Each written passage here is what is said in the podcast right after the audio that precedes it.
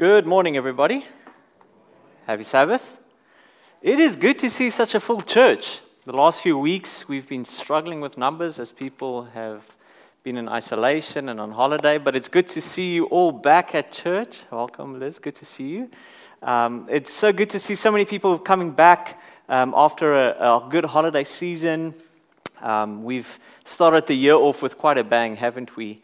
Uh, at the end of the year, we were planning for all these things. We were like, man, 2022 is going to be a good year, it's going to be easy, and then we all know what happened. But we can see we're getting out of it. People are getting better. People are coming back to church. Um, the community is going to come back thriving, and we have a lot of cool ideas and plans and stuff happening in the next few weeks. Um, so we're excited what God is doing, um, and we want to welcome you. If you haven't been here for a while, we're in a series called Grateful Living a series on stewardship or how to manage um, what God has given to us well.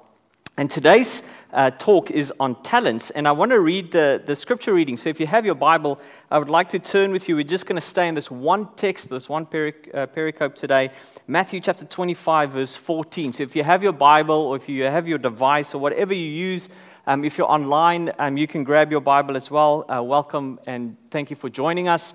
Um, and so we'll go Matthew chapter 25, verse 14. It's a story that we know pretty well. It's a story that isn't um, unfamiliar with most of us, probably. Um, but I think that there will be an element in today's teaching that I think a lot of us will uh, see the story in a new light. So let's read it together Matthew chapter 25 and verse 14. For it will be like a man going on a journey who called his servants and entrusted them his property.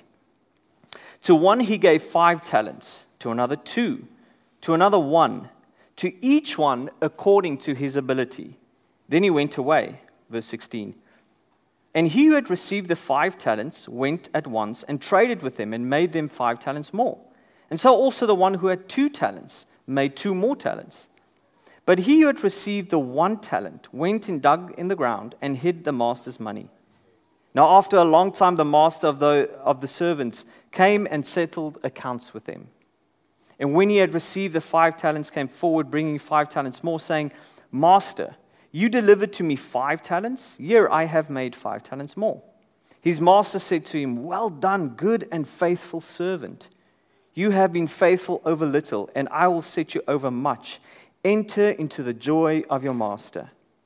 And he also had the, the one with the two talents come forward, saying, Master, you have delivered me with two talents. Here I have made two talents more. His master said to him, Well done, good and faithful servant. You have been faithful over little. I will set you over much. Enter into the joy of your master. He also had received the one talent, came forward, saying, Master, I knew that you were a hard man, reaping where you did not sow, and gathering where you did not scatter no seed. So I was afraid, and I went and hid your talent in the ground. Here, what is yours? This master answered him, you wicked and slothful servant. You knew that I reap where I have not sown and gather where I scatter no seed. Then you ought to have invested my money with the bankers, and at my coming I should have received what, what, what was my own with interest. So take the talent from him and give it to him who has ten talents. For to everyone who, who, will have more will be given, but he will have an abundance. But from the one who has not, even what he has will be taken away and cast the worthless servant into the outer darkness. In that place, there will be a weeping and a gnashing of teeth. That's a pretty heavy story, isn't it? How many of you thought, I'm not going to ask you to raise your hand, but how many of you think, man, that master's a bit of a jerk? Like, what if this guy, you know, he had some tough times, you know, the economy wasn't doing great, you know, uh, it was, it was difficult for him. Maybe he, you know, was he not too harsh on this guy? What's this guy, man, kicking him out like that, speaking so bad to him? Is that not a bit too harsh? I think this story is one of the most important stories for us as Christians as we wait for the second coming. And we're going to unpack that a little bit of what that means. But let's just pray together. Gracious Father, as we come now to understand this passage, this parable that you told your disciples and to us, um, I pray, Lord, that we will be able to understand it, to know what it means um, to implement the, the principles of this parable in our lives. I pray that the same spirit that inspired Scripture will be the same spirit that illuminate that Scripture in our heart and our mind, not so that we can just walk away knowing more theology, but that we can know that God Himself has spoken to us today and that He calls us to do something with it. Bless and keep us now in Jesus' name, I pray. Amen. Uh, so, we're in our series, as I mentioned, of grateful living. I mean, it's a series of um, various or eight T's that we've been looking at um, time, talents, testimony, treasures, temple, territory, tribe, and truth. That's the kind of eight domains that we are looking at in this next series on where we should steward or manage um, our, our, our, domains well. And um, today we're going to look at the, the the talents part of it. And there's certain assumptions that we need to have when we come to this discussion, when we t- come to the, the discussion of, of, just stewardship in general. We don't really like that word stewardship necessarily, or we don't u- usually use it that often, right? But stewardship um, is just something where we manage God's economy. So, two of the assumptions that we should have when we come to all eight of these domains is number one, is God is the owner of everything. Like that's super important for us to realize from, from, from the get-go is everything that you have is something that God owns already. The car that you drove in this morning, the steel that it's made from, or the materials that it's made from, was taken from God's earth. Right? You sitting here breathing and being able to live, well, that's God that, that sustains you. The money in your pocket, the house that you live in, all of these things is because of God gave the original things there. Now, we have uh, um, used that and manufactured certain things, but at the end of the day, God is the owner of everything. You are only a manager of that. Whether it's your time, whether it's your treasures, whether it's your talents, well, no matter what it is, at the, at the core of everything is that God entrusted that to you. The second thing of stewardship is that being managers of God's economy is a response to God's gospel grace. We don't come and do these things in order to placate God and say, God, please love me more because look at how good a manager I am. No, no, no. God says, I love you so much that I am entrusting you this. I'm giving you the privilege to do this. We come already saved, and because we are saved, we now live in this, this, this domain and say, God, we want to live well within these various domains and serve you well in these eight things that we'll speak about. And so the key words for, for this whole series is the word entrusted and privilege. You have been entrusted with this, and it's a privilege. So, when we come, and we're going to have throughout these eight um, sessions that we'll go through, there's going to be some points where you will be uncomfortable. There will be certain things where the Holy Spirit is prodding your heart and saying, Man, you can do better in this domain. You can do better here. And you'll feel uncomfortable. Maybe some of you will get upset with me because, oh, the pastor shouldn't have said that. He shouldn't have called us on that. But it's the Holy Spirit working with you. And we should say, Well, thank you, Holy Spirit, for speaking to my heart. Thank you for, for bringing this to my attention because, God, I want to do better. Not in, in order to, to placate you, not in order to, to earn your love. I already have your love. I'm doing this in a response to the gospel, the good news, the grace that you have given me. So we're going to look at just this one parable, the parable of the talents. And today we're talking about talents. And there's this distinction that we have to make about talents. Talents that we're going to speak about in this uh, parable is not the talents that we generally think about. When I talk about talents, when I say, oh, you're a talented individual, I'm not talking about the money that you have or a weight that you have. I'm talking about your abilities.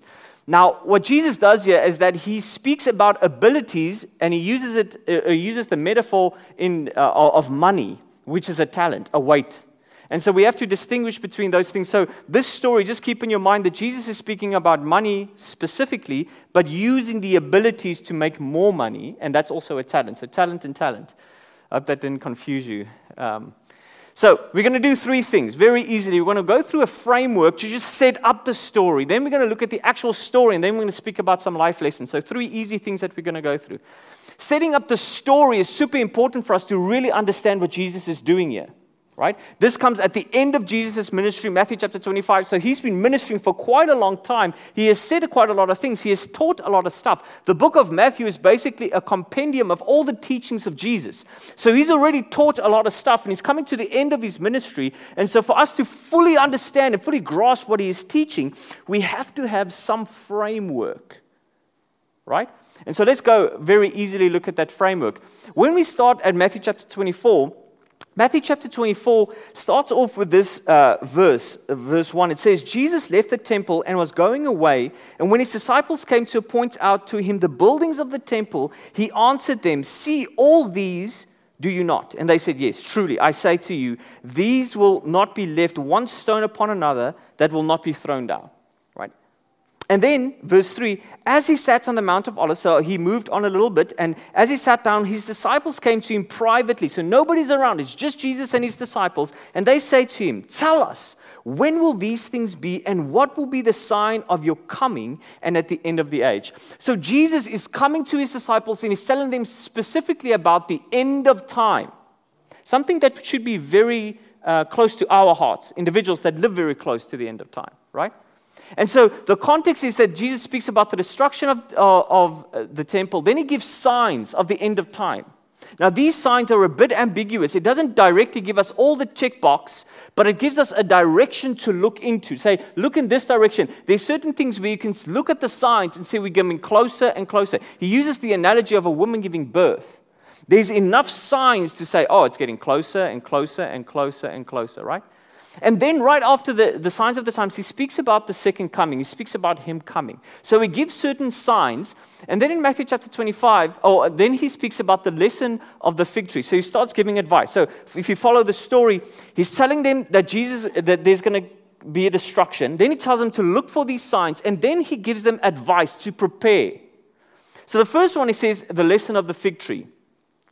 From the fig tree, learn its lesson. As soon as its branches come together and puts down its leaves, you know that the summer is near. So he's speaking to an agricultural society. They are so aware of looking at the signs of the season. Why? Because that's their livelihood.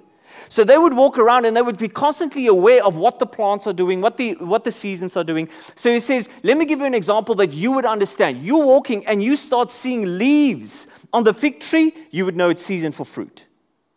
He says, similarly, when you're looking at the, the signs of the world, look at these signs and know that it, there's going to be a time that I'm going to come, come soon. So he's telling us to be watchful. Then he says, then he starts, uh, starts talking about always being ready. He uses the analogy of Noah, right? But he uses this verse, he says, For as were the days of Noah, so will be the coming of the Son of Man. Now, what's interesting about this um, story that he tells, or the way that he explains it, is not so much about the coming and going, and this one will be kept and this one will be left, and all of these things, but the idea of normalcy. For many people, when Jesus comes again, it will be just another Wednesday. Right? It will be just, just another day. It will be, they will be going and planning their wedding, and they would be going around, going to the Coles and doing their normal shopping. For many people, it will be just a normal day like any other day. And this is super important for us because for many of us, as we are preparing and waiting for the second coming, we might think, oh, it's a far way off. It won't happen today, it won't happen tomorrow. Because we think that we're keeping these, we're just checking these signs. And Jesus says, no, no, no, you should be constantly watching and waiting. And no, for many people, it will be just the normalcy of everyday life. Then he goes into these three parables the parables of the ten virgins, the talents, and the sheep and the goat.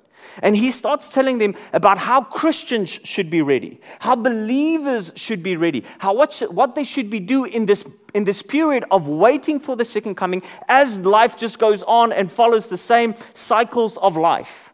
What should, you, what should you do in the normal everyday of your life as you are waiting for the king to come?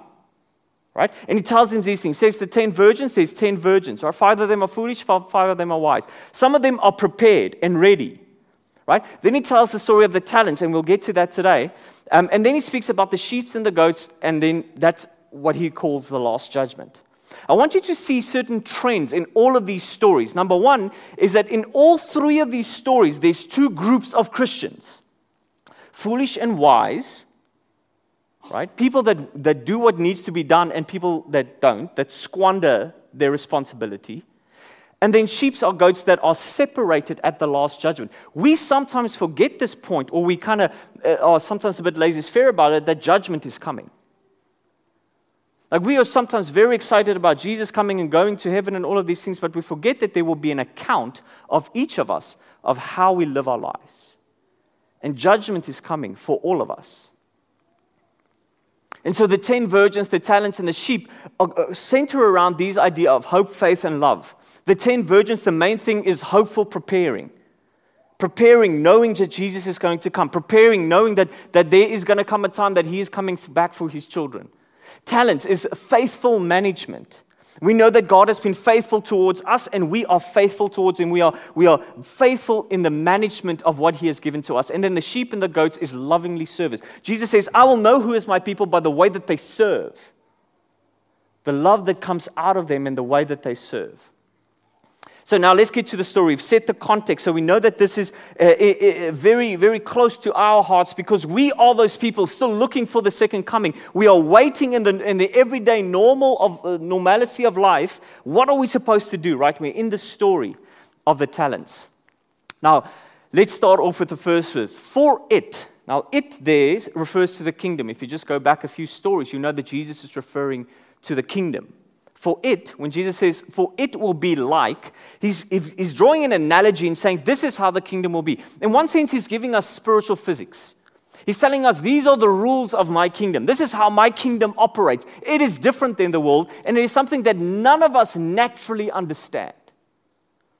Right? So when Jesus comes in, he's articulating as the king, articulating the kingdom, we need to listen because this is not something that we naturally understand. Spiritual things are spiritually discerned, and we are spiritually broken. And so, for us to understand spiritual things, we need to understand to the spiritual God, the God that understands and created all of these things. So, he says, For it, the kingdom will be like a man going on a journey who called his servants. And that idea of servants, the word servant is actually a, a wrong translation. The word is slave. Meaning that he's not saying that there is a man who had people that worked for him from Monday to Friday, 9 to 5, and then they could go on and have their little weekends and holidays. No, no, no, no. The word there is doulos. It means slave, meaning that they were the property of that master. Scripture is pretty clear that there are two masters in this world Christ or sin. There's, that's the only one. So you are either a servant of Jesus or you're a servant of sin. You're either following Jesus as your master or sin as your master. And so he's using this analogy, and not to break or give you a spoiler, but Jesus is the master in the story, right? And so he's speaking about people that are believers, people that follow him, people that already have confessed their faith in him, right? So he, he called his servants his slave, and he entrusted them his property. Once again, he entrusted. It is not theirs. They are merely slaves. He entrusts it to them. He gives it to them and say, "I trust you enough with what is mine. I entrust uh, this to you." To the one he gave 5 talents. Now, as I mentioned one, before, talent is not that when, he, when we read the word talent there, it's not the way that we think about talents, right? So, a talent was a, a measure of weight. It was the biggest measure of weight. It was pretty, pretty heavy right? So a one talent was about 6,000 days worth of work, right? So if you worked one day, you would get one drachma, right? You worked for, for, for 6,000 days, it would be 6,000 uh, drachma, and then you would be able to make that as one talent. Now, what is interesting about this story is that parables sometimes don't have too much detail to it. What's interesting about this is that we don't know if this is a silver talent or if this is a gold talent. It would make a difference. If this was a silver talent, it would be one talent would be about 20 years worth of work. It's a ton of money. If it was a gold talent, it would be an insane amount of money. Right? So, one thing we know is that this master is exceptionally wealthy. We also know that this, this master is exceptionally generous. Why? He's giving this guy not only one, but five talents, right? A hundred years worth of, uh, of work. He gives it to him and says, This is yours now. I trust this to you. That is when it's the minimum, when it's silver. If this was gold, the point is it's a truckload of money. It is money that the most people that were hearing this, if the disciples heard this, they were like, Man, I cannot even fathom how much this is. This master is exceptionally generous. To the other one, right, he gave two. And to another one, he gave one. But even to the one that received one, that's a still a staggering amount of money that he gives them, right? And to, to each of them, he gave according to his ability. Now, that phrase is super important because it, know, it shows us that the master knows his own. The master knows his slave so well that he knows this guy can handle five talents, and this one can only handle two, and this one can handle, only handle one. What it means is that, that the master knows his servants so well and he trusts them and says, I have enough faith in you to know that you can do this. I have enough faith in you that you can handle this. What, what this means is that God knows you well enough to know what you can bear and what you can't bear. He entrusts you with certain things. Now, as I said, this talent is a, a weight, and he's speaking about money here. But this story is about abilities. It's about time. It's about it's about uh, uh, uh, uh, money. It's about all of these things coming together because it's all of these domains that they are using it in. They're using their own time to use the talents, the money, to to um, duplicate and make it more. So they're using their abilities right? And so in the story, we can see that the master is not only gracious enough to the slaves, but he knows them pretty well. In our lives, God knows you enough. He knows you well enough to know what he needs to give you. But he not only knows you well enough, he says, I have a work for you, a purpose for you. Each individual here today, God has a purpose for you. God has a story for you. God has something for you to do. The problem is, is that we sometimes get so bogged down with what everybody else is doing with everybody else's talent. He didn't say, hey, you with the five talents, make sure that the one with the two talents is doing his work. No, no, no. He said, you with the five talents, deal with your five talents. You with your two talents, deal with your two talents. And one with the one, you just deal with your one. So then we move on. There's three scenes. Um, the, the ending of the first scene is that he went away. So he goes very generously, knowing his servants, coming close to them. He shows that kind of intimacy. He comes and he gives them each of these proportions to them, and he says, and then he goes away. J.C. Uh, uh, Ryle speaks about this connection between this parable and the previous parable, but the parable of the ten virgins. He says the parable of the talents is very like that of the ten virgins. Both direct our minds to the same important event, the second coming of Jesus Christ. Both bring before us the same people, the members of the professing church of Christ. The ten virgins and the servants are one and the same people but the same people regarded from a different point of view and viewed on different sides. The practical lesson of each parable is the main point of difference. Vigilance is the keynote of the first parable. So if you're a wise Christian and you've listened to the 10 virgins, you will know that you need to be vigilant. Diligence is that of the second. So when we're talking about talents, abilities, ask yourself if you have been diligent to what God has given you. Nobody can answer that for you except you because you know what God has given you. The story of the virgins calls on the church to watch, be ready. The story of the talents calls the church to work. Christianity is not a spectator sport. If you come to church merely to sit and listen and consume, you should ask yourself, Am I truly a Christian? If there is no service in your life, you should ask yourself, Are you truly a Christian? You say, Yeah, yeah, I am because I believe, I believe. Yeah, yeah. Belief will start moving to your hands. That's the, that's the thing about Christianity. That's the thing what Jesus is speaking about here. Jesus is laying it down and saying, My people will not just be people that warm pews. There's a story of, a, of uh, uh, Frank Pierce. He was, uh, Frank Pierce Jr. He was the, um, um, some, something in the government. I can't remember the exact title, but he worked for the Air Force, and he, uh, uh, he and he had to go. Um, he was a defense minister, I think. Anyway, he went to Fort Bragg to go see a, a demonstration of a big airplane. After this was done, he saw that um, they were digging foxholes, and he's like, "Man, I've never done this before," because he was not in the Air Force. So he goes down and he's like, "Can I try?" And the, the, the kind of soldier says, "Yeah." So he starts digging and digging and digging, and he's about halfway, you know, trying. So the soldier comes up to him and says, Can I take a picture? He's like, Yeah, sure. So he keeps on digging, keeps on digging. He's like, Man, this, what's wrong with this guy's camera? Like, and eventually he looks around and he's like, Are you going to take the picture? He's like, Yeah, yeah, I just want you to finish. That's my foxhole. I'd love for you to just finish that. Then I'll take the picture. You see, this is what we do in Christianity. We love to see how other people do our work. And we want to take a picture and say, well, Work's done. Or we're so concerned of what everybody else is doing. Jesus is calling us here that every person that says he's a Christian has a work to do your work that He has called you to, that He has equipped you for, the abilities that He's given you, all of these things. Right? Christianity is not, a spectator sport. Now, now, now we move to scene two.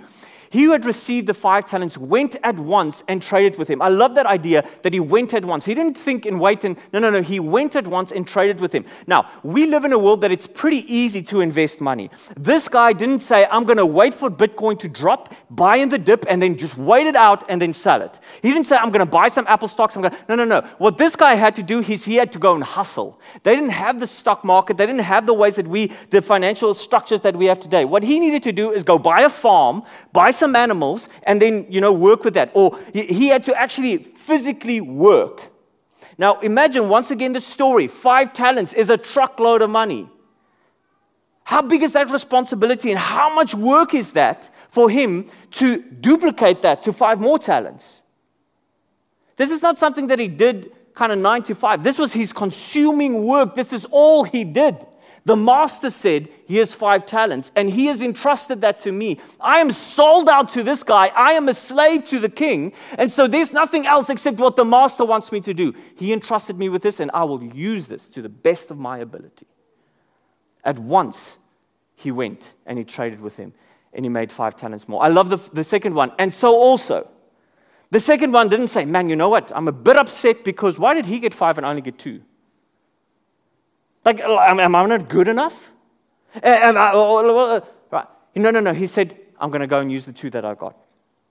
He didn't focus on the five that the other man had, he focused on the two that he had.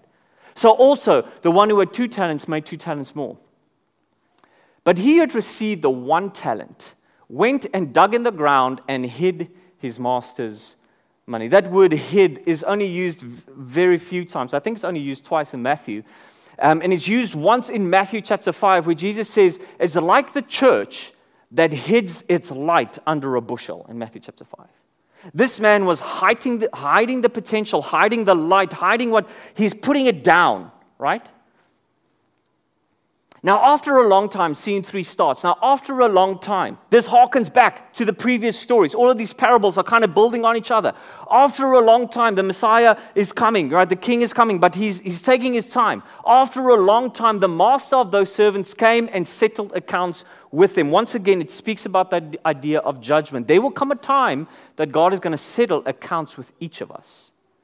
What you said, what you did, what you, what you didn't say, what you didn't do, sins of omission, sins of commission, everything. God is going to settle accounts with us. And he who had received five talents came forward, bringing five talents more, saying, Master, you have delivered me five talents. Yeah, I've made five talents more. His master said to him, Now I want you to see the pattern here. We saw the pattern in scene two where he gives the five and immediately, boom, he just goes. The second one, boom, goes, right? Now we see the same thing with the two individuals. It's the same pattern. He comes back, right? So the master calls him into the room, the, uh, or in the office or whatever. He calls in, he brings the five and says, I've made five more, right? And, and so the master said to him, Well done, good and faithful servant. You have been faithful over little, I will set you over much. Enter into the joy of the master. The second one is exactly the same. And also, who had two talents came forward saying, Master, you delivered to me two talents here, I have made two talents more. And his master said to him, Well done, good and faithful servant. You have been faithful over little, I will set you over much. Enter into the joy of your master.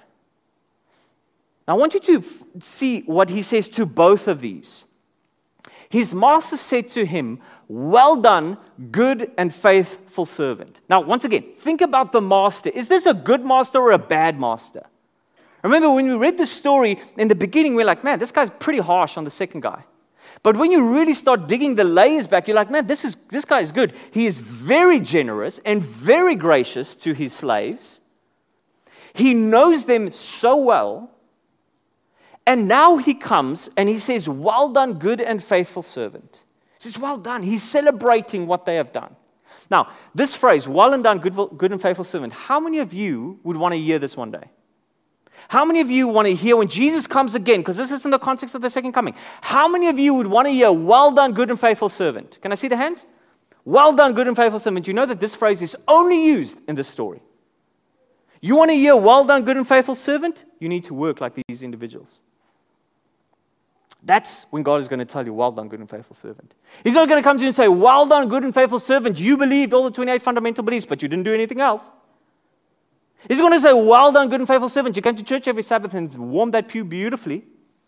He's not going to say, Well done, good and faithful servant. You believed Christianity in private, but you didn't live out the ethics of the, of the kingdom in public. No, he's going to say, Well done, good and faithful servant. You used all the abilities that I gave you. You lived up to the kingdom values that I, that I set forth for you. You were one of mine. Well done, good and faithful servant. He's celebrating with him. He says, You have been faithful over little. I gave you. Now, once again, think about this. How wealthy is this guy? Five talents is minimum 100 years worth. If it was gold, it would be way more. He gives it to the one guy, two to the other guy, and he says, You have been faithful over little. How much does this guy have? What's profound about this is that he is, uh, let me go on, I'll make this point now. You've been faithful over little, you will be set over much. This is one of the key indicators of the kingdom is not a place where everybody is equal. I don't want to say that. The kingdom is not a place where everybody is equal. We, we, when we come to salvation at the cross, we all receive grace equally, yes. But there are hierarchies in the, in the kingdom, right? There will be certain things where certain people will be glorified more than others. Now, it's not a selfish thing, it won't be selfish hierarchies, but there will be a thing where certain people will be given more responsibility, more, uh, more, more honor. Why? Because of what, the way that they served. Right? This is found in Philippians chapter 2. I'll read it to you. Philippians chapter 2. Right? It's one of the, one of the key verses of the early church. It was a, a song that they sang. Um, Ephesians chapter, uh, Philippians, sorry, Philippians chapter 2. Listen to this. We, we know this so well. It says, Have this mind amongst yourselves. Think like Jesus, which was yours in Christ Jesus, who, though he was in the form of God, did not count equality with God a thing to be grasped. But he emptied himself, taking the form of a servant, or a slave, actually, being born in the likeness of men, and being found in human form, he humbled himself by becoming obedient to the point of death, even the death of the cross. So here's Jesus at the top of the hierarchy, at the top of the pecking order, and he steps down, down, down, down, down, down, down, down. He comes to serve, right? Therefore, God has highly exalted him and bestowed on him the name that is above every name, so that at that name of Jesus every knee should bow in heaven and on earth and under the earth, and every tongue should confess that Jesus Christ is Lord to the glory of the Father. Can you see the dynamics here? Jesus comes down and he serves and he serves and he serves. And because he is such a great servant, God highly exalts him and he exalts him to the glory of the Father. We see this, this, this pattern happening where certain people will receive great honor in heaven one day because of the great service that they had on this earth. Not to be seen for themselves, but because of the love of the Father driving them. Right? And so he, he, he said over much. And then he says, enter into the joy of your master. Enter into the joy of your master. What do you think is the joy of the master? Man, pockets are lined again. Five more talents, 100, 100 years more. No, no, no. Can you see this guy doesn't even care about the money? Seems like he doesn't even care. Oh, five more. Okay, great. But well done. You did so well. Wow. You're a better, better steward now. You're a better manager. You've grown as an individual. The joy of the master is not the money. The joy in the master is the person that became better, that developed his gift. The joy of the master was that individual growing developing. The joy of the master, when he looks at us, is to develop us into better human beings, into human beings where the image of God is fully formed in us again. That is the joy of the master. And we only get that through working. That's the crazy thing, is that it is in the process. I want to read this, this very profound quote um, Henry, Henry Thoreau said this once. He said, What you get by achieving your goals is not as important as what you become by achieving your goals. Read that again. What you get by achieving your goals is not as important as what you become by achieving your goals. It's the same principle here. This guy didn't care about the five talents. He wanted to say that during the work, as you're working, as you're showing all you're doing, you are developing certain things. Jesus is calling all of us to minister. Do you think that he needs you to minister? No, no, no. You need him to minister. Like ministry is a blessing to you. Jesus has billions of angels. He could have sent them. He could make rocks talk or donkeys speak. But he says, Man, I want to use you to minister to this world so that you can be a part of, the, of what I'm doing and the, the rebuilding of my kingdom. I want you to be a part of this ministry because as you minister, it changes you. I've been in ministry for many years. I've been preaching and teaching for quite a long time. There's a lot of stuff that I know about the Bible, and rightfully so. I've been doing it for a while. But there's tons of stuff that I don't know. But every time that I'm, I'm preaching, I get more out of this sermon than what you do. I can guarantee you that. I am more blessed and I am more uh, closer to God when I'm studying and reading and p- going through these things because I'm wrestling with the text. I'm wondering what I should say, how I should say it. As I'm going, right? If I sit and do a Bible study, I'm getting just as much out of it by giving it than, rec- than, than the person receiving it. Right? And God says, I want, to, I want you to enjoy that blessing too. You don't need to know everything. Just do what God has called you uh, to your ability. Don't care about the guy that has five. Don't care about the guy that has two. If you've just got one, just use the one. And God will bless you with that one and make it two. Just like He's blessed the one with two to make it four. Just like He's blessed the one that made, had 10 and made uh, a five that made it 10. But now the fourth one, or the third person. So he also had received the one talent, came forward saying, Master, I knew you to be a hard man. Now, now that we've gone through the story, do you think that this guy's a hard man? Do you, do you think that this guy's a hard man? No, he's not really a hard man. But this guy's perception that he is a hard man. Sometimes people will have perceptions of you and of God and all of these things that is not true, but that's what they believe. And no matter, no matter what happens, people will still believe it, right? And so this guy, no matter what the evidence is, he believed that this was a hard man. And the reason that he says that he's a hard man, because you were reaping and you did not sow, you gathered where you, scat- you, you did not scatter no seed. He's saying you're a hard man because it seems that you're kind of kind of getting getting uh, profits from places where you didn't even. This guy is so. Uh, uh, um, so, uh, uh, what do you call it? Productive, you know, that sometimes he doesn't even have to invest a lot. It just happens. Right? And so this guy's looking at him and he has this wrong perception about him and says, Oh, I'm, because of his wrong perception, it, it impedes his own action. So I was afraid and I went and I hid your talent in the ground, where you, uh, here where you have what is yours. Now, the interesting thing about this, and the master will speak about that, is that he hid it in the ground. The master says that you could have gone to a bank and could have given it to somebody. One key of that is, is that this guy was not accountable. You know, if he goes to a bank or somebody and writes it down and says, hey, here's a, a talent, can you keep it for me? There's accountability, right? Because you, now he knows he put it in. But he goes to hide it somewhere. Where's the accountability there? There's almost no accountability because nobody know where he hid it except him. And so if the master doesn't come back, right? Now we don't know if this is all true, but but somehow it just seems that they, you know, he's not even following just the most basic thing. But the master answered him, "You wicked and slothful servant." Do you think that that's harsh? Seems harsh, doesn't it? You wicked and slothful servant. But if you think about it, the master knew him so well. He knew the ca- capability and capacity that he had, just like he knew the one with the five, the one with the two, and the one with the one. And so he knew if I give you just this one, I'm not giving you five, I'm not overburdening you, right? When you have sometimes, sometimes too much to do, you get so overwhelmed, and then people kind of, uh, you know, look for escapisms to kind of escape this overwhelming pressure. He's saying, I'm not going to pressurize you with too much. I'm going to give you just the right amount, the Goldilocks mean. I'm going to give you the right amount just so that you can flourish. So, this guy, at the base idea, was just selfish and lazy. It, it, he didn't have too much to do. He couldn't say, I didn't have the resources, I didn't have the capacity, I didn't have the know how. No, no, no. The master knew him, and he knew that he had the, the know how, he knew that he had the capacity, and he gave him the resources that he needed. He gave him the starting capital and he says, Go and do something about this. So I think this is a pretty accurate account. What's happening here is that the master is keeping him accountable. We don't like that word anymore, accountable to our actions. We don't like to be held accountable to our Christianity. We don't like to be uh, held accountable to our actions and our words and our deeds, right? But he keeps him accountable. He says, You are a wicked and slothful servant. He calls him out to what he truly is. He was slothful. You knew that I reap where I have not sown and gather where I have not scattered no seed. Then you ought to have invested my money with the bankers. He says you should have at least done that. And at my coming, I should have received what was my own interest.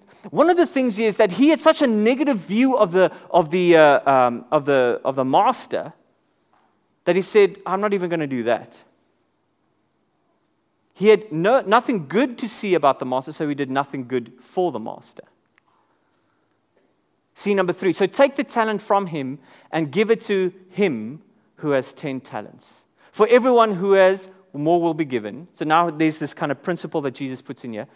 And he will have an abundance. But from the one who has not, even what he has will be taken away. And cast the worthless servant into outer darkness. In that place, there will be a weeping and a gnashing of teeth. We see two images used here the image of being taken out or stuff taken from him, so there's loss, and then darkness, isolation.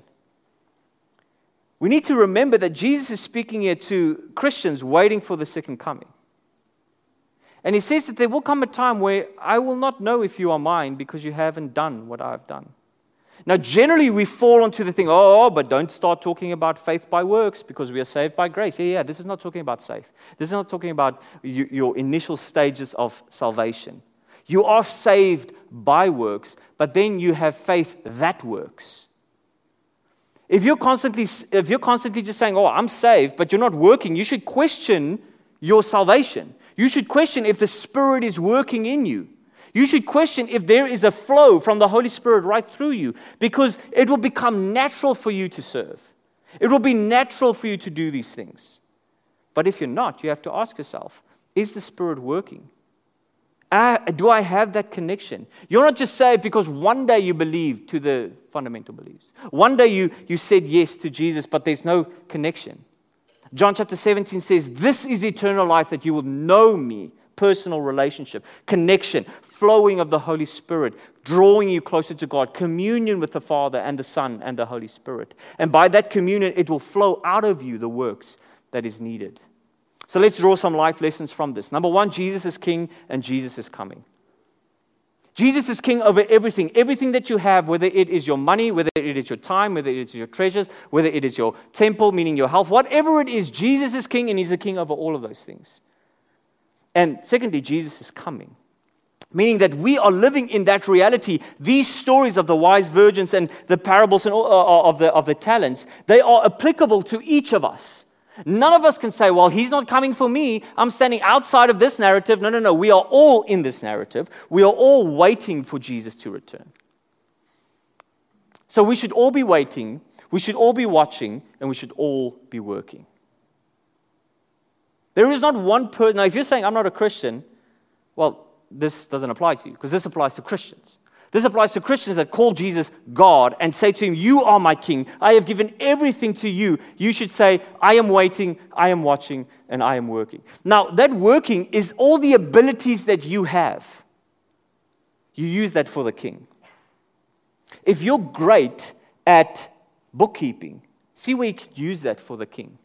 If you're great at raising funds, use that for the king. If you're great at helping people with hospitality and b- b- inviting people over, do that. If you're good at Bible studies, do that. If you're good at, at listening to people, do that. Like, we all have natural abilities and, and talents, we all have spiritual gifts. All of these things, everything that you have, all your resources, everything that you own, everything that is within your sphere of influence should be used for the king. This story is not just about money. But it is not less than money, it is everything. Ellen White says this the time is to be spent not in idle waiting, so we should be waiting, but not idle waiting, but in diligent working. The joy of the master is the third point. The joy of the master is the celebration of true development of the person into God likeness. That's the core of the story. The core of the story is that God sees you, who you are as a believer, and He says, Man, I have so much in store for you. You cannot even imagine what God wants to do in you as a person. You don't even, you don't even know where He wants to take you. He wants to develop stuff in you that you didn't even know could be developed. He wants to give you more abilities. He wants to give you more talents. He wants to give you more spiritual gifts than you can even think or imagine. You just need to say, Yeah, Lord, you've given me one, I'm going to use one. You've given me two, I'm going to use two. You've given me five, I'm going to use five. Go out all the way for God. That's what He's calling us to. So, put it in another way God's deposit in you needs to be developed by you through His grace and your grind. Those two work together. We can't just say, well, let the Holy Spirit work. No, I want the Holy Spirit to come, but we don't use what the Spirit has given us. So, God has deposited something in each one of us. Now you need to develop that through His grace, connecting to the Holy Spirit, praying that the Spirit work through you and through your grind. The one with five, the one with two, they had to go and they had to work, they had to develop it. There are certain individuals that have some talents that we're like, wow, how did they get so good at this? Right? Some people have innate talent for certain things. Let's think about athletes, for instance. Right? We look at certain athletes and we're like, how is that possible that some, some individuals can do that kind of stuff? There's one individual that I follow that I think is one of the best sportsmen, right? He's a CrossFitter. He's retired now, Mat Fraser. He is one that now a lot of people don't know about CrossFit, I imagine. But he is, the, he is the only person in the world that has won the championship five times in a row. This guy was so good that halfway through the competition, a competition is normally about five days, halfway through, he's so far ahead that even in the middle of the competition, he had to step out, he would still win. He was so far ahead of everybody. He has a saying uh, printed everywhere on his shirts, on his bars, everywhere hard work pays off.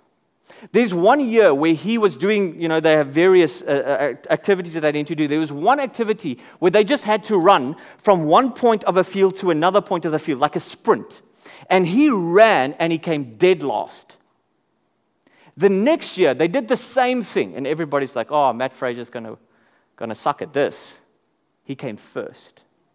People came to, wow, how's this possible? How in one year do you take all the top athletes in the world in this, in this sport and you beat all of them in one year? Like, how is that possible? He said, for one year, that's all I did almost was running every day. That was my main focus. I don't focus just on what I'm good at. I focus on what I'm bad at. And I want to develop that skill. I want to make sure that I get good at this. Why? Because hard work pays off. He knows that mentality and he's going to do that. God is going to give you some talents that you have to develop. Certain things that you have to know. You want to give Bible studies and know that you, you have some insight in the scripture, but you're not that great at delivering it. Well, you have to take some time to learn the skills to do that. We all have to do that.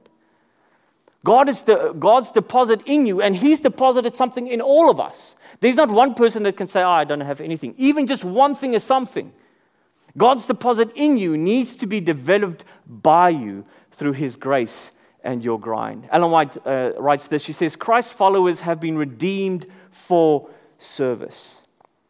We are not merely saved from something, our sin, but we are saved for something, his ministry.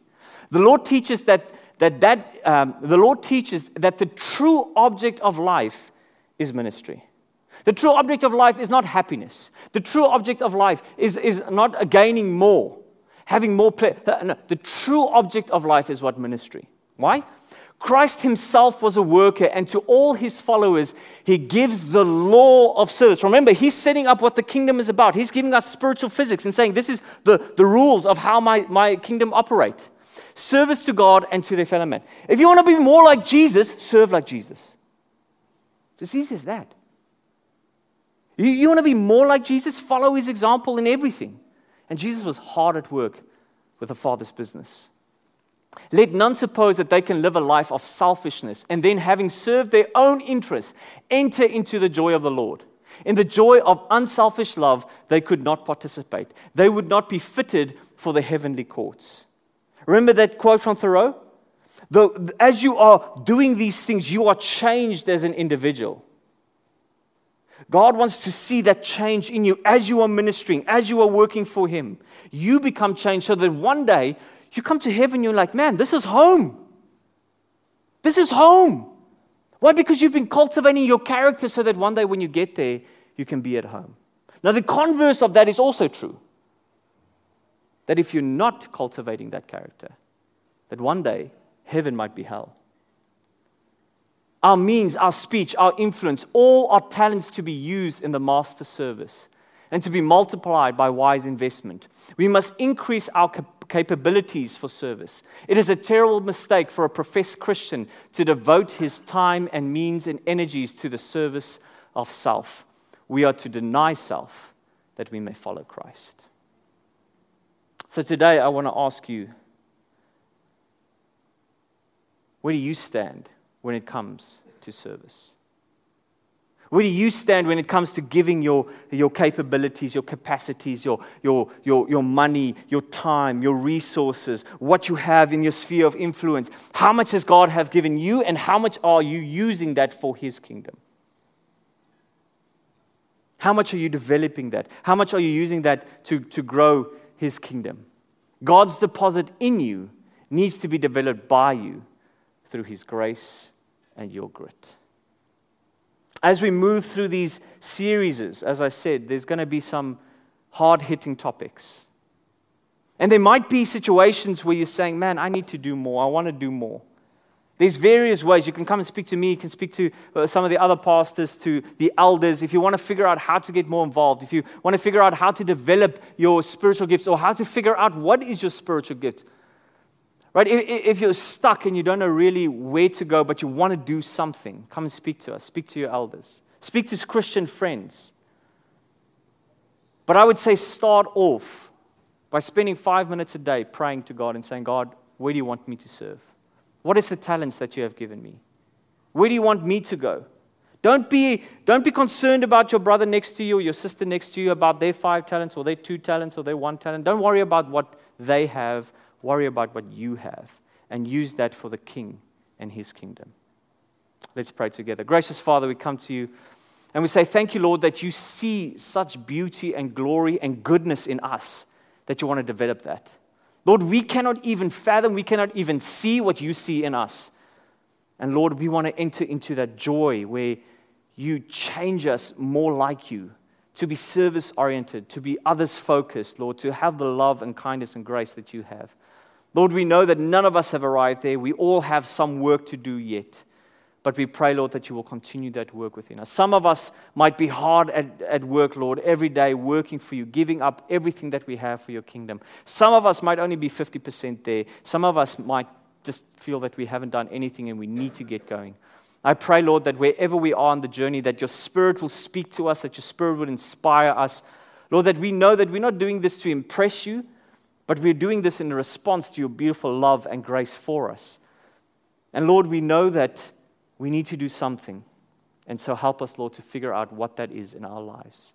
Bless and keep us now. In Jesus' name I pray. Amen.